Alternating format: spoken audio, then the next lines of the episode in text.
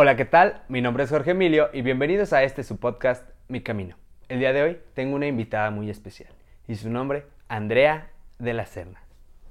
Hola, muchas gracias eh, Jorge por la invitación. Estoy muy feliz de estar aquí. Y bueno, eh, me invitó Jorge porque tengo una empresa que nos dedicamos a hacer arreglos de frasco en chocolate. Salió de la nada, nunca esperé que fuera a crecer así, sobre todo por redes sociales. Y en realidad yo estudié arquitectura, me acabo de graduar. Y bueno, eh, decidí hace poco que no me gustó la arquitectura, me gustaba mucho la teoría, pero dije me voy a dedicar totalmente a mi negocio. Eh, soy la más grande de cuatro hermanos y, y me gusta mucho viajar, creo que te abre mucho la mente. Muy bien, pues primero que nada, felicidades por, Muchas por gracias. eso de graduarse.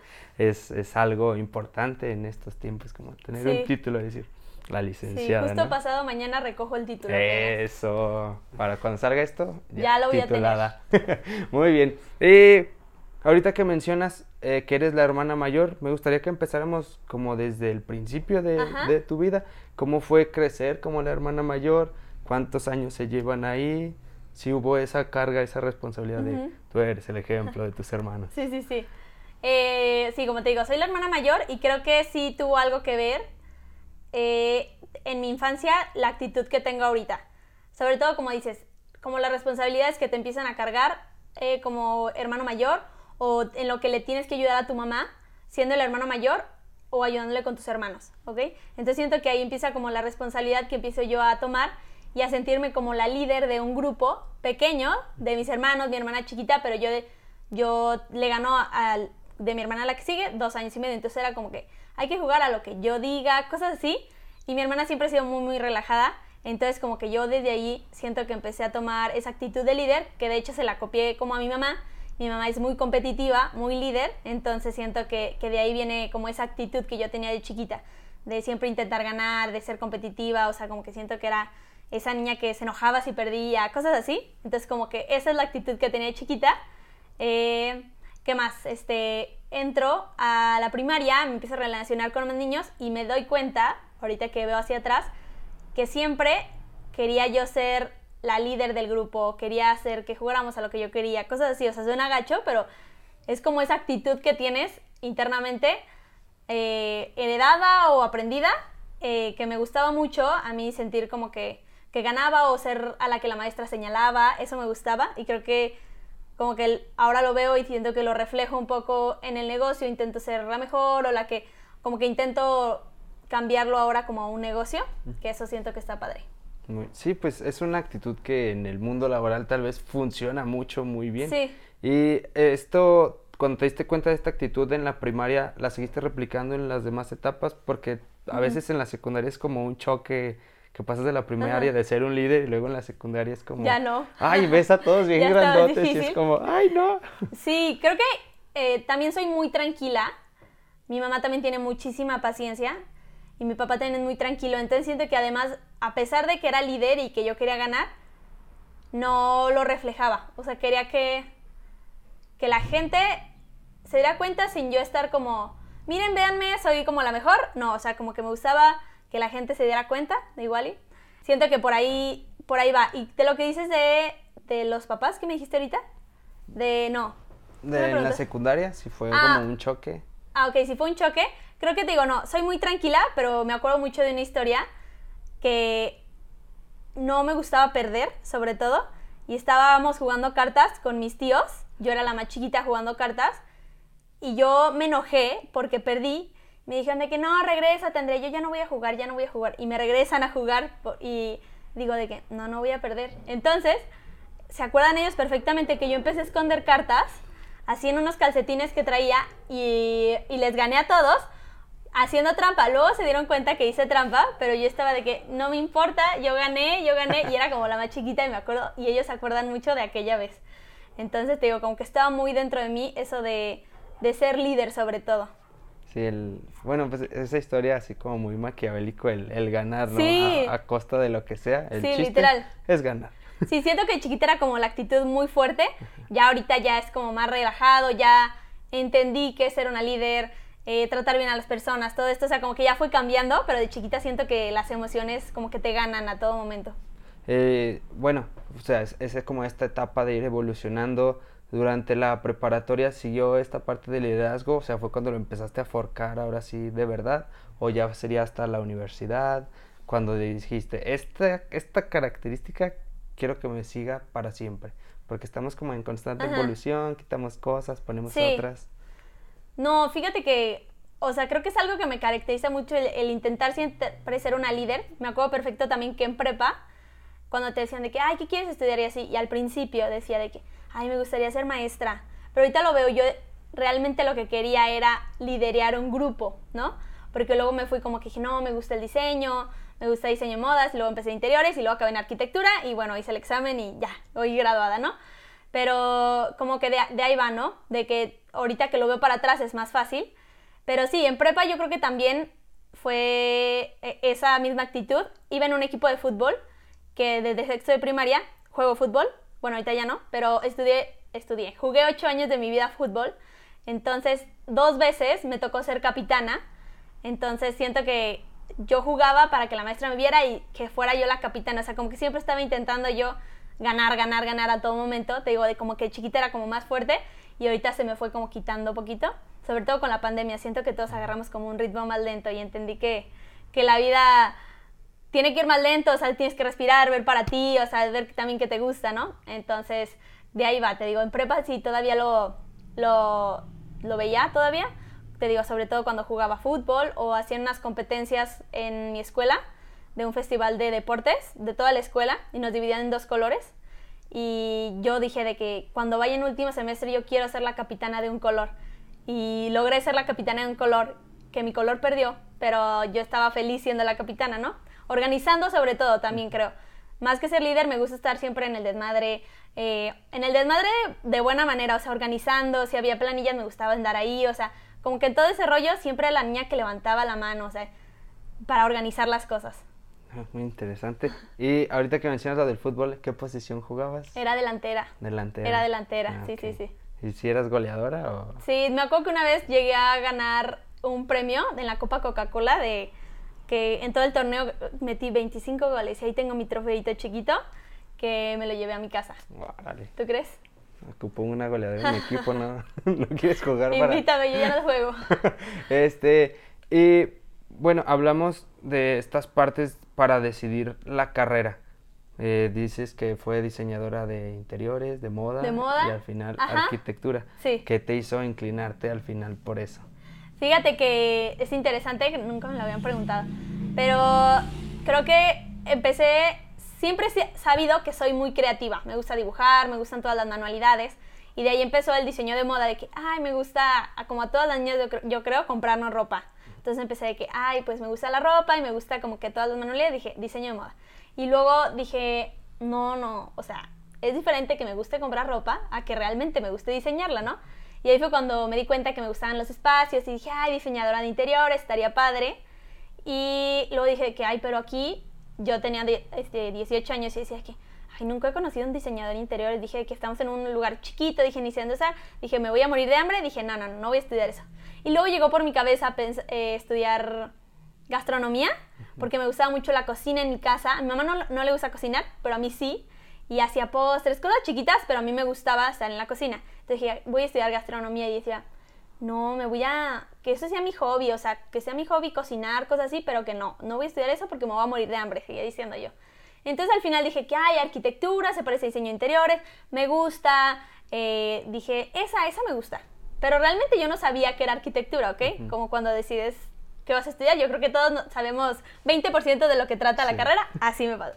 Entonces entré a arquitectura, me encanta la arquitectura, me encantaba estudiar y sobre todo me di cuenta, ya ahorita que salí, que me gustaba estar con mis amigos, que me gustaba aprender, estar en clases, anotar, ponerle atención al profesor, que el profesor dijera, mi trabajo es el mejor. O sea, creo que me gustaba toda esa actitud, pero realmente ya ejerciendo me di cuenta que no, que no me gusta, o que prefiero esta otra cosa, que fue, ahí retomo de cuando estaba decidiendo qué carrera, de que la eh, gastronomía, acabé haciendo postres, que y la carrera de arquitectura me, me ayuda, entonces como que ya al final es una combinación de todo lo que te gusta, ¿no? ¿Y en qué momento de la carrera fue cuando dices, "Ah, chis, esto de mi negocio puede crecer? Mira, el, mi negocio empezó de hecho cuando estaba en la uni. Entré en enero y eh, duré un semestre y en las vacaciones para largas, que duraron como dos meses, dije de que voy a trabajar, nunca he trabajado en mi vida, intenté buscar un empleo, eh, me acuerdo en una tienda de ropa y en un curso de verano, y en los dos lugares me dijeron que no, que estaba muy chiquita y en el otro no respondieron. Y ese verano me puse a pensar de que dije, ¿por qué si quiero trabajar no me dan trabajo? O sea, como que dije de que ching, que voy a hacer todo el verano, cosas así. Y todavía no se usaban mucho los negocios en Instagram o en redes sociales, pero yo conocí algunas páginas que hacían eso, entonces dije que ah, voy a hacer un negocio en el que yo esté atrás, incógnita, que no sepan quién es, y voy a entregar algo, no sé qué, pero voy a hacer eso, y así cuando entre a la universidad igual y puedo seguir trabajando, como que yo a mi ritmo y así. Empezó, te digo, sin saber qué iba a pasar. Entonces, bueno, ese verano me, me decido a dije algo fácil, dije mm, unas fresas con chocolate, no tengo que lavar tantos trastes, puedo seguir cuando entre a la uni. Y ahí es cuando un sábado agarro 200 pesos, me voy al agropecuario, compro unas fresas en chocolate y unas cajitas, le tomo unas fotos, hago un logo y lo subo a Instagram a ver qué pasaba, literal. Entonces ahí empieza, y ahí empieza sin saber qué iba a pasar y sin que mi negocio me empezara a estorbar con la parte de estudiar o que yo no me estuviera decidiendo. Me acuerdo perfecto cuando entré a la universidad que dije, ¿qué onda con la gente que estudia algo y se dedica a otra cosa? O sea, ¿para que entonces pierdes cinco años de tu vida estudiando algo, desvelándote, si vas a acabar estudiando otra cosa? Te lo juro, lo dije. Y soy, soy esa, o sea, me callé sola la te boca, convertiste literal. en lo que juraste Ajá, destruir. literal, literal eso pasó. ¿Tú crees? Y, o sea, esto surge seis meses después de entrar a la universidad y llega un momento, ¿en qué momento hace boom? O sea, en segundo semestre, tercero, no sé, ¿cuánto tardó? Duré un año en mi, bueno, un año en que dijera, o sea, esto me gusta, esto va en serio. Iba en tercer semestre, en vacaciones, y ese semestre como que ya le batallaba entre ve a surtir, porque no es solo hacer las fresas, creo. O sea, que es como que ve a surtir, el repartidor, eh, contesta los mensajes. Entonces, como que ese tercer semestre me di cuenta que yo ya no estaba en clases, que yo estaba contestando mensajes, anotando pedidos, pensando que tenía que comprar, diciéndole a mi mamá, oye mamá, ¿puedes salir de la casa porque hay una persona fuera para entregar algo? O sea, como que yo ya estaba más allá que acá. Entonces, ese verano dije, chino, o sea, esto me está consumiendo y puede que el siguiente semestre me consuma todavía más. Entonces ahí fue cuando empecé a pensar, ¿qué voy a hacer? O, o sea, ¿qué puedo hacer? Y le conté a mi mamá y mi mamá me dijo que, oye, ¿por qué no le dices a tu tía? Eh, mi tía le encantan las manualidades y que te ayude. Y mientras tú estás en clases, aquí te llevamos mm, mi tía y yo, o sea, mi mamá, eh, y, nos pagas como si fuera. Y yo dije, ah, pues está bien, o sea, tengo unas manos, mi tía se viene a mi casa, o sea, como que dije, ah, está perfecto. Entonces me acuerdo que era septiembre, yo ya había entrado a clases y le digo a mi tía de que, oye, mi tía Margarita, eh, ¿no me quieres ayudar? Y me dijo, sí, claro, yo te ayudo, Andy. Entonces, mi tía se venía a mi casa como a las 11 de la mañana y con mi mamá yo les dejaba todo listo y una lista de qué tenían que hacer. Te juro eran cuatro pedidos, pero a mí se me hacía así de que un mundo, ¿no? Yo decía que a ver cuánto se tardan. Entonces, este, les dejaba qué tenían que hacer y ellas en la mañana prendían la tele, se ponían a hacer fresas, platicaban y yo llegaba en la tarde y como que surtía todo lo del día de mañana y les ayudaba a acabar cosas, a entregar, así como que nos lo llevábamos muy leve y eso fueron seis meses, yo iba en cuarto semestre, eh, en el que dije, chino, o sea, esto puede crecer, o sea, ya no es hace un año, un verano en el que dije, ay, a ver qué pasa, o no más por sacar dinero, ya era pensar en, chino, o sea, y si abro un local, o así, como que empezar de ya a emocionar por un negocio que realmente era muy, muy chiquito en ese momento y que sobre todo las redes sociales nos estaban ayudando a crecer porque estaba yo en mi casa escondida, nadie sabía quién era y con solo subir fotos yo recibía pedidos. Entonces así fue como inicia, te digo. Está, está muy interesante. O sea, cómo las redes sociales se convirtieron en una super ayuda. Sí, nada que ver a los negocios de antes, literal. El negocio tradicional. Por ejemplo, aquí vendemos marcos y nos conocen los que venden marcos. O sea, simple... Su competencia. Ajá porque consumen de nosotros y ya ellos venden como de lo que producimos aquí nosotros. Pero, o sea, es como muy reducido de que pasan por la avenida. Es como, ah, es que los vimos. Y es como, ah, órale. Ah. Pero en redes sociales es de que te puede contactar alguien del otro lado del estado o del otro lado de México, no sé. Sí. No sé si te han llegado pedidos así de Yucatán, de, oye, quiero unas fresas. No, hasta de otros países gracias a las redes sociales, digo, lamentablemente no hacemos envíos, ni siquiera fuera de Aguascalientes, pero sí, o sea, no, creo que en ese momento no medía lo que, lo que podía llegar a ser las redes sociales para un negocio. Entonces, creo que actualmente, yo digo, si tienes un negocio y no tienes redes sociales, o sea, sé que hay negocios que pueden sobrevivir sin redes sociales, por ejemplo, unos tacos. Todos sabemos dónde están tus tacos favoritos y te aseguro que no tienen página. Pero hay negocios, y sobre todo cuando vas empezando, que necesitas una red social porque creo que te puede dar mucha difusión. Sí, te puede dar como ese impulso. Ajá, para, otra gente, que dices, así que ni siquiera de tu estado, de aquí de la esquina de tu colonia, o sea, puedes llegar muy, muy lejos. Y después de esto, sigue creciendo el proyecto, necesitas más manos o sigues con tu mamá y tu tía y sigues en la carrera y es como, ay, si mejor dejo esto, ¿cómo fue? Entonces, mi tía y mi mamá me ayudan esos primeros, esos seis meses. Y en diciembre, eh, paso diciembre, pero yo ya pensando de que yo ya estorbaba en mi casa. Decía, creo que ya aquí ya no es lugar para tener un negocio. Te digo que en este año y medio que estuve en mi casa, me conseguí un refri, este, empecé a quitarle a mi mamá partes de la alacena, o sea, le empecé a sacar cosas, se las ponía en otro lugar y yo empezaba a meter cosas así. Entonces, ya para cuando volteé a ver la alacena, yo ya tenía dos puertas no sé dónde dejé las cosas de mi mamá, no sé, pero yo se las iba moviendo y ya tenía dos puertas.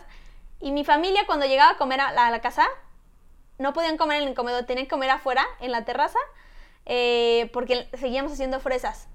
Entonces ahí fue cuando dije, ¿en qué momento mi familia vuelve a comer en el comedor? O sea, ¿en qué momento le devuelvo, eh, o sea, la alacena a mi mamá? ¿En qué momento el refri de aquí? O sea, ¿qué onda? O sea, como que yo decía, no puede seguir así. O sea, no no es viable, o sea, hay un punto en el que me tengo que salir, pero yo también pensaba, ¿cuál es el momento para salirme? Y creo que nunca hay un momento para salirte, o sea, creo que hay un momento en el que te vale más o dices, ahorita me salgo o juntas un dinero, no sé, pero creo que hay que saber salirnos y saber crecer el negocio en el momento correcto, que es cuando ves que puedes producir más o puedes hacer más en otro lugar que no sea en tu casa.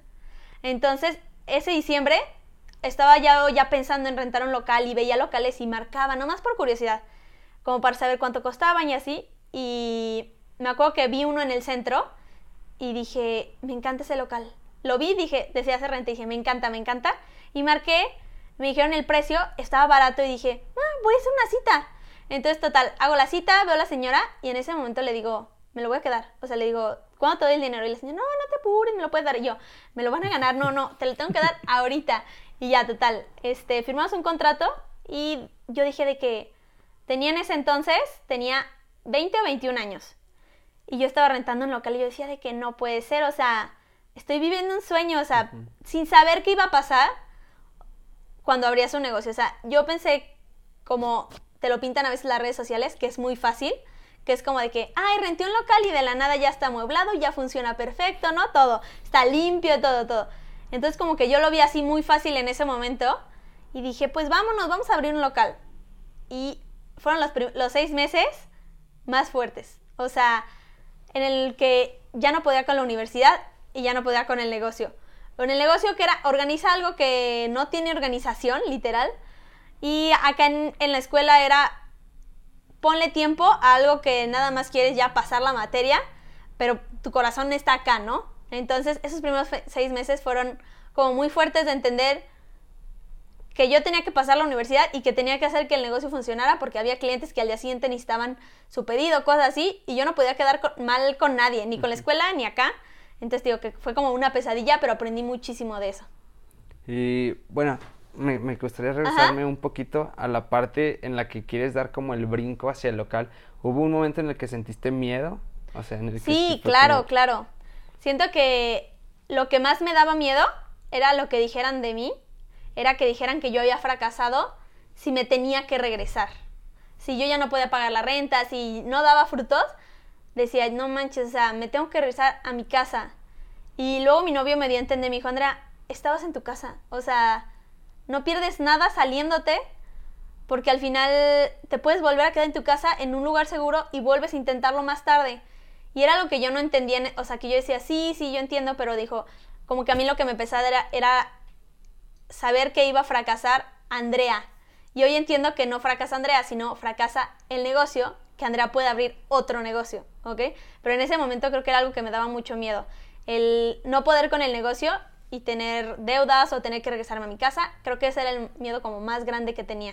Sí, pues es que también siento que las redes sociales y siempre es como el triunfar y triunfar y triunfar. Y nadie te cuenta los fracasos. Sí, sí, sí, también. nadie está como, ah, él falló, pero pues, después creó otra empresa. O sea, vemos escasos casos así como, no sé, el creador de Apple que lo corrieron de Pixar y después dijo, ah, pues lo vuelvo a comprar, perros. Y...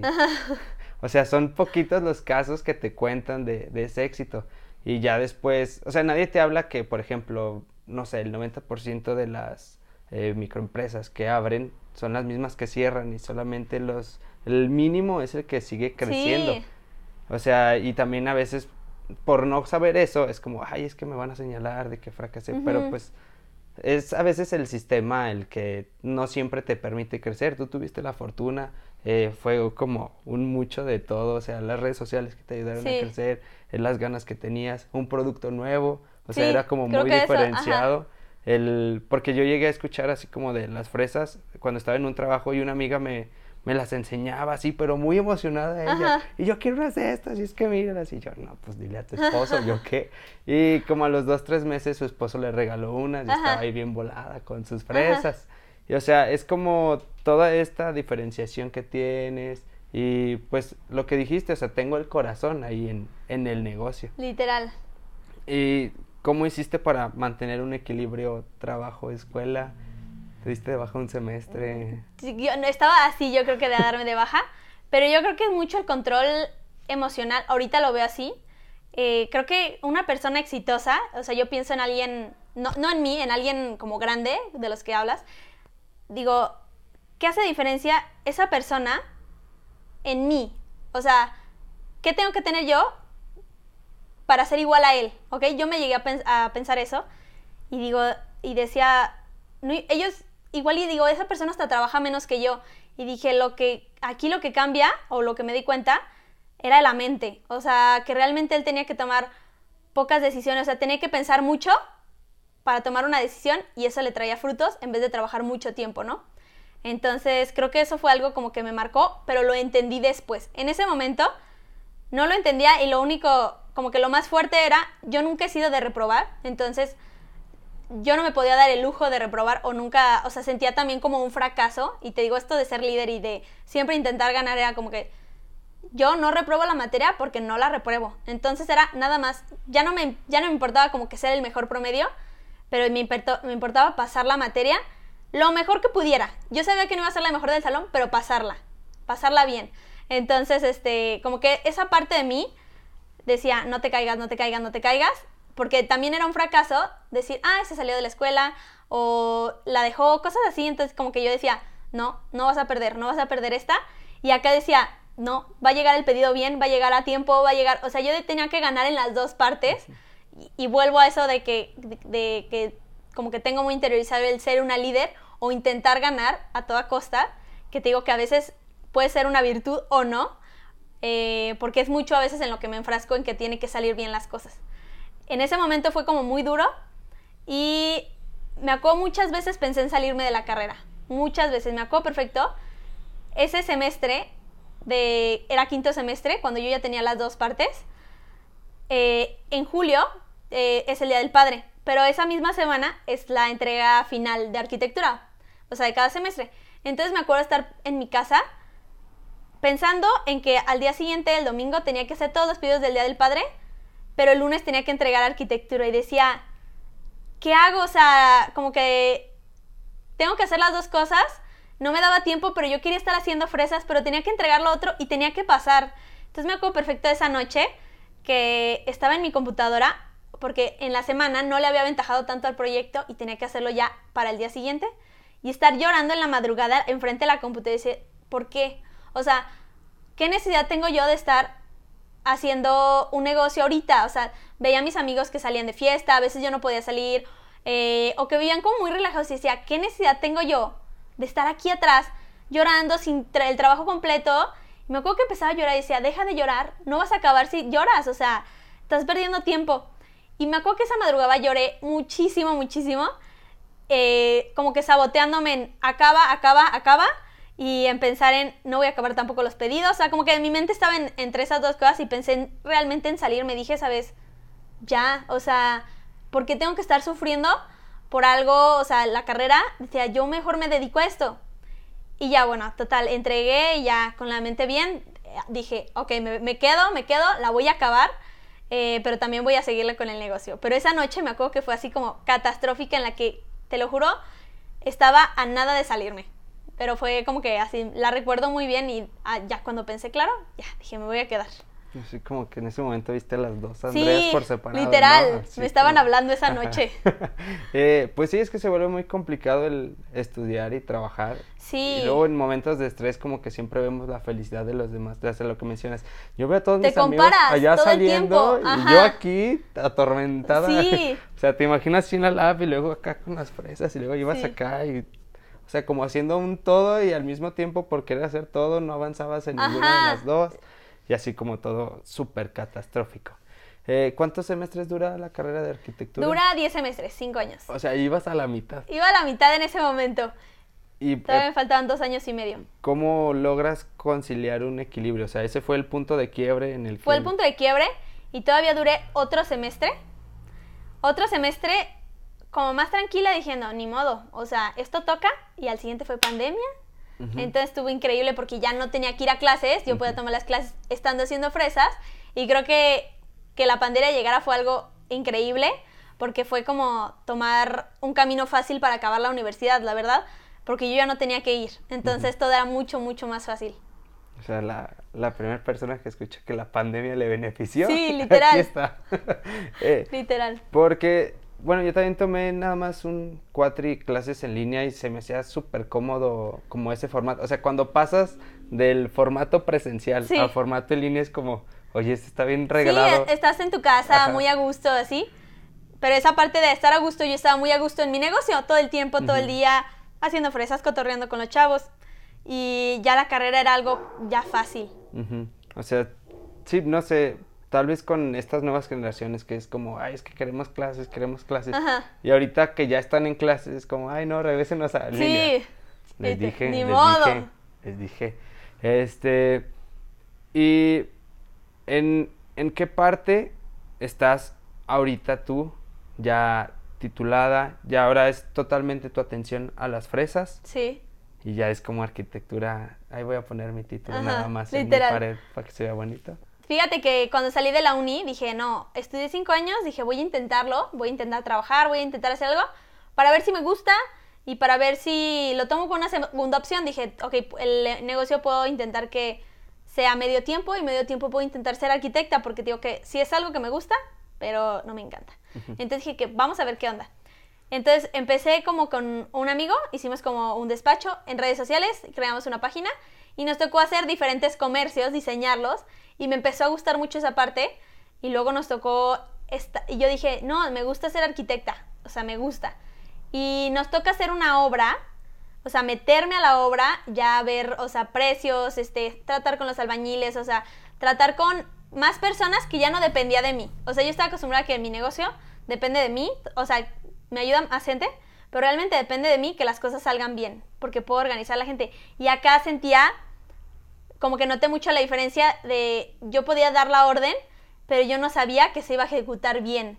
Entonces fue algo que me desesperó muchísimo y el como que tratar con los clientes y, o sea, como que todo eso era algo que me agobiaba y dije, no vuelvo. O sea, no vuelvo. Dije, me gustaba arquitectura, pero dije, ya no. Ahorita pienso que igual y ya, igual y no me gusta la construcción, por eso, por ese, como que esa obra que tuvimos, pero el diseño me gustaba mucho, entonces dije, ok, igual y luego retomo el diseño, pero después de esa, eh, de esa obra dije, hasta aquí le dejamos, me voy a ir de lleno al negocio, ya salí, ahora sí tengo tiempo completo para muy fresa, voy a darle, voy a explotarlo y ya si me salen cosas de arquitectura las voy a tomar porque es algo que me gusta, pero ya dije, ya es algo como un hobby, o sea, ya no es, ya no es algo a lo que de verdad esté poniendo mi 100%. Y durante toda la parte de la carrera, ¿cómo fue el apoyo de tus papás? ¿Hubo en algún momento en el que ellos te dijeron, pues deja las fresas y vete por la carrera? Porque casi siempre los papás es como acaba la carrera, ¿no? O sea, es como que creen que el papelito vale, Vale mucho. mucho. ajá. Sí, creo que el apoyo, eh, me gusta mucho hablar de esto porque luego a veces como que no, no lo preguntan mucho, pero creo que yo no estaría aquí hablando contigo si no tuviera todo el apoyo que tuve. O sea, creo que hay que saber que cuando vemos a alguien arriba o vemos a la cabeza de alguien, hay muchísimas personas detrás que le ayudaron a estar aquí como un equipo, como todos juntos. Entonces, al principio me ayudaron mis papás. Eh, mi mamá me ayudaba sobre todo en las fresas a desvelarme, cosas así. Mi papá me instalaba cosas. Entonces, siempre tuve mucho el apoyo de mis papás y mis papás nunca, nunca me dijeron que no o que se les hacía raro. Me acuerdo perfecto cuando inicié el negocio, mi papá me decía, pero ¿cómo vendes? O sea, ¿cómo, cómo tienes pedidos? O sea, me veía haciendo cosas y decía, ¿cómo? Y le digo, no, pues una persona que no me conoce me manda un mensaje por Facebook, por Instagram, me dice que quiere y yo se lo doy. Y me decía, ¿y esa persona es de aquí de Aguas? ¿Es real? O sea, como que de verdad no entendían. Ahorita se nos hace muy normal comprar Sí- por sí redes suena sociales. complejo. Así cuando te escuchas, sí suena como muy o sea, complejo. ahorita estamos muy acostumbrados de que quieres Ajá. algo, igual hasta lo buscas en Instagram y lo compras ahí en un mensaje, pero mi papá estaba acostumbrado a que ibas a un negocio físico, lo pedías, te ibas a tu casa, regresabas, lo podías agarrar, o, o sea, como que el negocio tradicional y se Ajá. le hacía muy raro. Y yo de que no, pues me depositan a mi tarjeta y yo nada más se los entrego. O sea, como que decía como de, ah, chis, o sea, ¿cómo? O sea, te estoy hablando que eso pasaba hace cuatro años. Igual te digo que las redes sociales no estaban tan fuertes en, en esta cuestión de vender en redes sociales. Entonces, como que a mi papá me acuerdo mucho cuando me preguntó yo, pues, ¿qué se le hace raro? O sea, se me hace a mí muy normal, Ajá. pero a él se le hacía muy raro. Y me acuerdo perfecto cuando me pregunta eso. Eh, entonces digo, primero el apoyo de mis papás. Y luego mi novio, que de que, ay, no te puedo ver, es que voy a hacer fresas. Y él, pues ni modo, déjate ayudo. O sea, como que luego empecé a... eh, él también me ayudaba mucho cuando necesitaba manos. Y mi tía, cuando entró a mi casa, eh, hasta la fecha mi tía trabaja conmigo. Entonces, ella toda la vida me ha ayudado y creo que es como mi segunda mano, eh, mi mano derecha en el local. Y la que es como una segunda mamá que me está diciendo, mira, te falta esto, mira. O sea, como que ella me está vigilando y ella me ayuda mucho a crecer. Y mis amigas, sobre todo, en días pesados, yo no tenía empleados, no tenía gente capacitada. Y me acuerdo el primer 14 de febrero que decía, no, yo sola no voy a alcanzar todos estos pedidos, tengo que pedir ayuda. Y mis amigas les decía, oigan, ¿alguien me quiere ayudar? Todas mis amigas se venían, este, platicábamos, como si estuvieran en una reunión, pero estaban trabajando. Eh, yo les pagaba y como que se hacía un ambiente muy padre. Entonces siento que si yo no hubiera tenido el apoyo de todos, como en conjuntos cercanos, no hubiera podido salirme de mi casa, no hubiera podido contratar empleados, porque por- al principio cuando contraté empleados, dos eran mis amigos, uno era mi tío y había dos desconocidos, haz de cuenta. O sea, como que empecé a desprenderme de, como de, de ellos para ya ahora sí crecer el negocio sola. Pero sí, creo que la ayuda es indispensable y a veces creo que mucha gente dice que no, yo no tengo nada que me ayude, o sea, como que me escuchan y dije, no, a mí ni mis papás me ayudan, cosas así. Pero creo que también hay que saber que hay gente que la ha hecho sola y hay que saber con quién juntarnos. O sea, también hay buenas amistades, malas amistades, entonces eh, saber dejar ir a las malas y eh, encontrar a las buenas. El- ahorita que mencionas eso, no sé si puedes darnos algún ejemplo, algún caso que te haya sucedido de alguna mala amistad o son esos que te invitan a la peda y es como, ah, no hagas las fresas o cuál sería un ejemplo de una mala amistad. Mm, fíjate que soy como muy calmada con mis amigos. Yo soy cero de hacer pelea, cosas así. Soy más bien la más pacífica. Entonces, creo que no tengo un recuerdo de alguna mala amistad porque de verdad soy muy amiguera y los quiero mucho. Pero más bien creo que en cuestión de personas, o sea, digo, me hago mis amigos a los que me caen muy bien, pero si alguien me trae mala vibra o veo que como que Ah, siento que el que hablen muy negativo o que todo el tiempo estén quejando es una, yo es para mí es un como un foco rojo de decir, no, contigo no, la verdad. Zafo, zafo. Ajá, zafo. Entonces como que eh, nunca me eh, desprendió de un amigo, pero más bien como que no dejo que la gente que como que Como que entre al círculo Ajá, de amigos. ok. soy como muy cerrada eh, y como que cuando veo a alguien que no, como que no, no me abro tanto. Ah, ok, ok, muy bien. Ujú. Captado. Este, no sé si podamos, o puedas Dime, tú más bien, este, darnos como algunos conceptos o consejos o algo para todos aquellos que van iniciando en, en su negocio, que están como en redes sociales, o sea, que están nuevos. Y ahorita entras a Instagram y o sea, son así como mil negocios y tengo amigos que es como que inician sus negocios de shampoos y luego de alimentos y hay ahorita unos oficios y así, o sea, como que veo muchos negocios de todo en Instagram, pero llega un tiempo en el que se rinden o ahí lo dejan o no le entendieron. No sé si puedas ayudarnos ahí con algunos. Así sí, algo que, algo. algo que vi a lo largo de todo esto es que muchas personas iban abriendo sus negocios y yo los iba viendo, pero los cerraban. Y creo que es algo de paciencia. O sea, ahorita eh, nos ven aquí que tienes un podcast y dicen, ay, qué padre, quiero tener un podcast como Jorge, quiero tener un negocio como Andrea. O sea, nos ven y dicen, qué fácil. Voy a hacerlo, voy a abrir una página y el día de mañana voy a tener mil seguidores, un chorro de pedidos, voy a tener un chorro de trabajo. O sea, como que piensan que es fácil, pero no ven el tiempo que pasó atrás. O sea, ahorita que te preguntaba, decía, ¿cuánto llevas con tu podcast? Un año. O sea, un año que llevas de ventaja con alguien que empezó hoy a hacer el podcast y creo que hay que saber que es algo de paciencia. Paciencia porque eh, en un mes cumplimos cinco años, muy fresa, entonces me ha tocado por redes sociales, sobre todo de que, ay, me inspira, quiero abrir un negocio como tú, que se ve, o sea, me dicen cosas así, y digo, ábrelo, pero ten paciencia, o sea, quédate en los momentos difíciles, cuando estés llorando, cuando ya no puedas, o sea, creo que es algo de paciencia y que las redes sociales no te enseñan eso. Tú ves a alguien y dices, wow, qué padre, quiero ser como él y lo voy a eh, y es súper fácil, lo voy a tener súper rápido, pero no es algo que hay que tener paciencia en todo momento. Esa sería la primera. Y la segunda es que la página que abras, ahorita me decías, amigos que abren páginas de shampoos, de fisioterapia, cosas así, que en cuanto la abras, eh, sepas que tu página tiene que ser la mejor. O sea, que tengas ese chip en la cabeza, porque creo que si todos los mexicanos tenemos el chip de cualquier cosa que hagamos sea la mejor, o sea, eh, por ejemplo, en, el ejemplo del podcast, de que mi podcast va a ser el más escuchado de todo México. Eh, voy a ser el fisioterapeuta más este, exitoso de todo Aguascalientes, al que vengan todas las personas. Si creo que todos tenemos esa misma mentalidad, vamos a llegar muy lejos todos como sociedad. Entonces, creo que ese sería el consejo, que tú, cualquier cosa que abras, lo grande y llévalo lo mejor que puedas, porque, o sea, realmente créete que va a ser el mejor. Yo creo que ese sería. Ok, sí, pues es, son muy buenos esos dos. o sea, el hecho del el no rendirte, este, siento que podría como abarcar un poquito de ambas cosas. Porque lo que mencionábamos de que siempre creemos que las cosas son muy fáciles. Sí. Por como nos lo plantean. O sea, y en todo momento. Lo vemos, por ejemplo, en las personas que quieren empezar a hacer ejercicio, que piensan que se van a poner como los de los videos en, un mes. En una semana. Hay veces que así lo quieren la, la gente.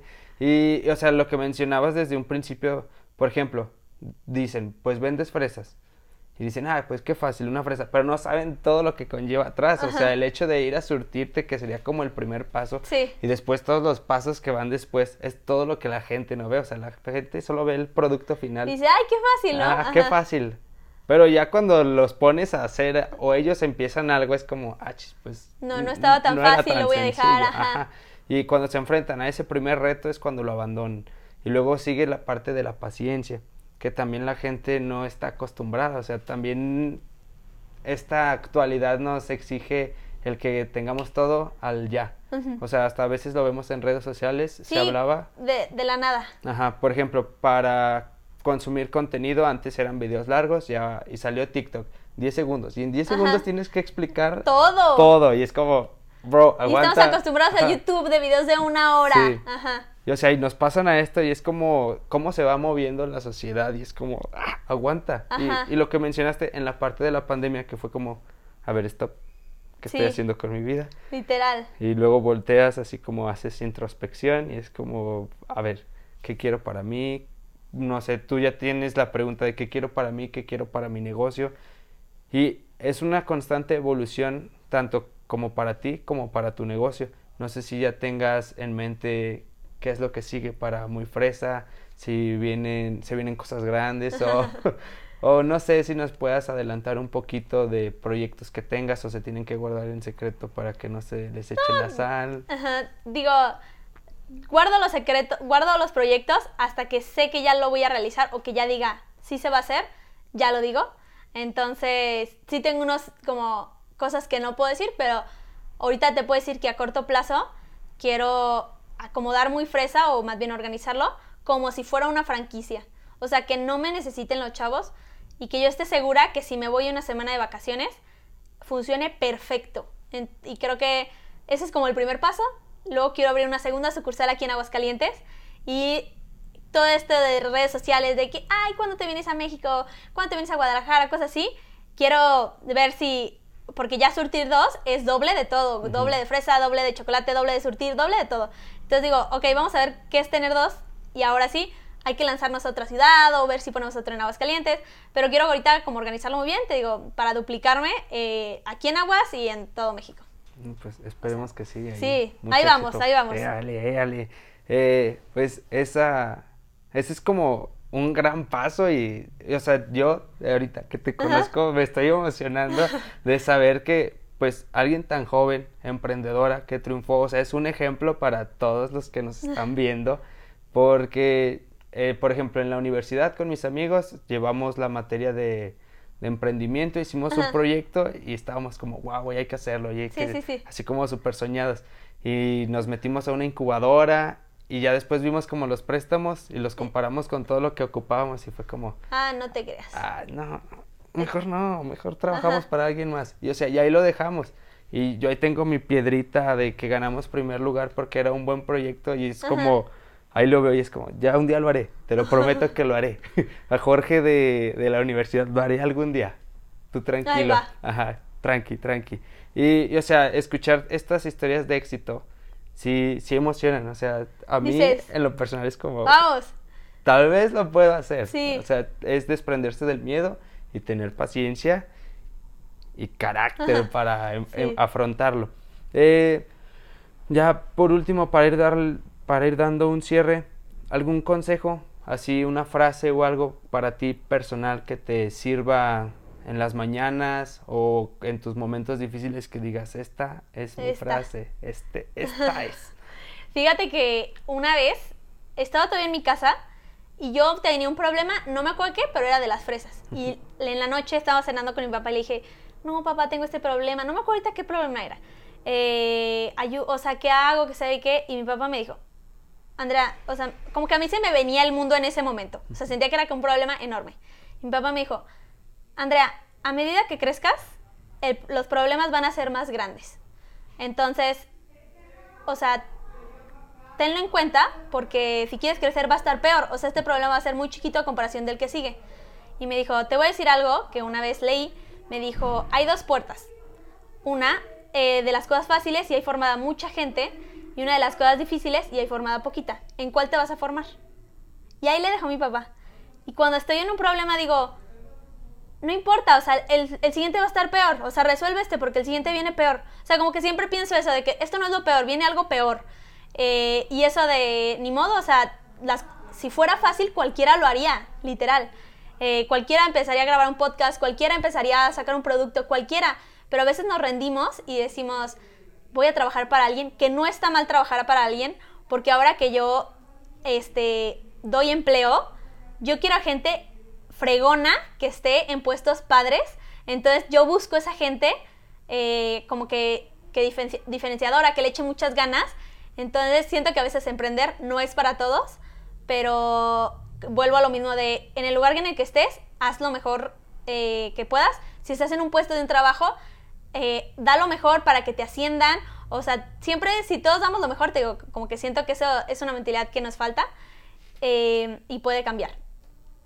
Pues, gran frase. Tu papá pudo haber tenido un micrófono y soltarlo en ese momento. Sí, como que siempre piensas de que hay poquitas personas en esta fila, ni modo. O sea, ¿qué decisión vas a tomar? ¿Quieres el camino fácil o el camino difícil? ¿Qué píldora tomas? ¿La roja o la azul? Pues, gran frase. Gran frase nos dejó mi papá. Gran, episodio el de hoy. O sea, ya voy a emprender.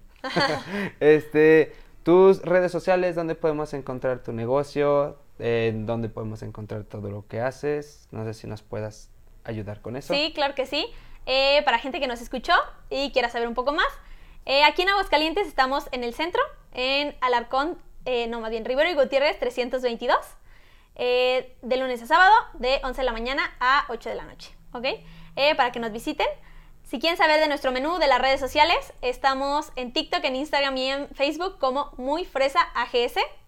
Y pueden hacernos pedidos al WhatsApp, es 343-4030.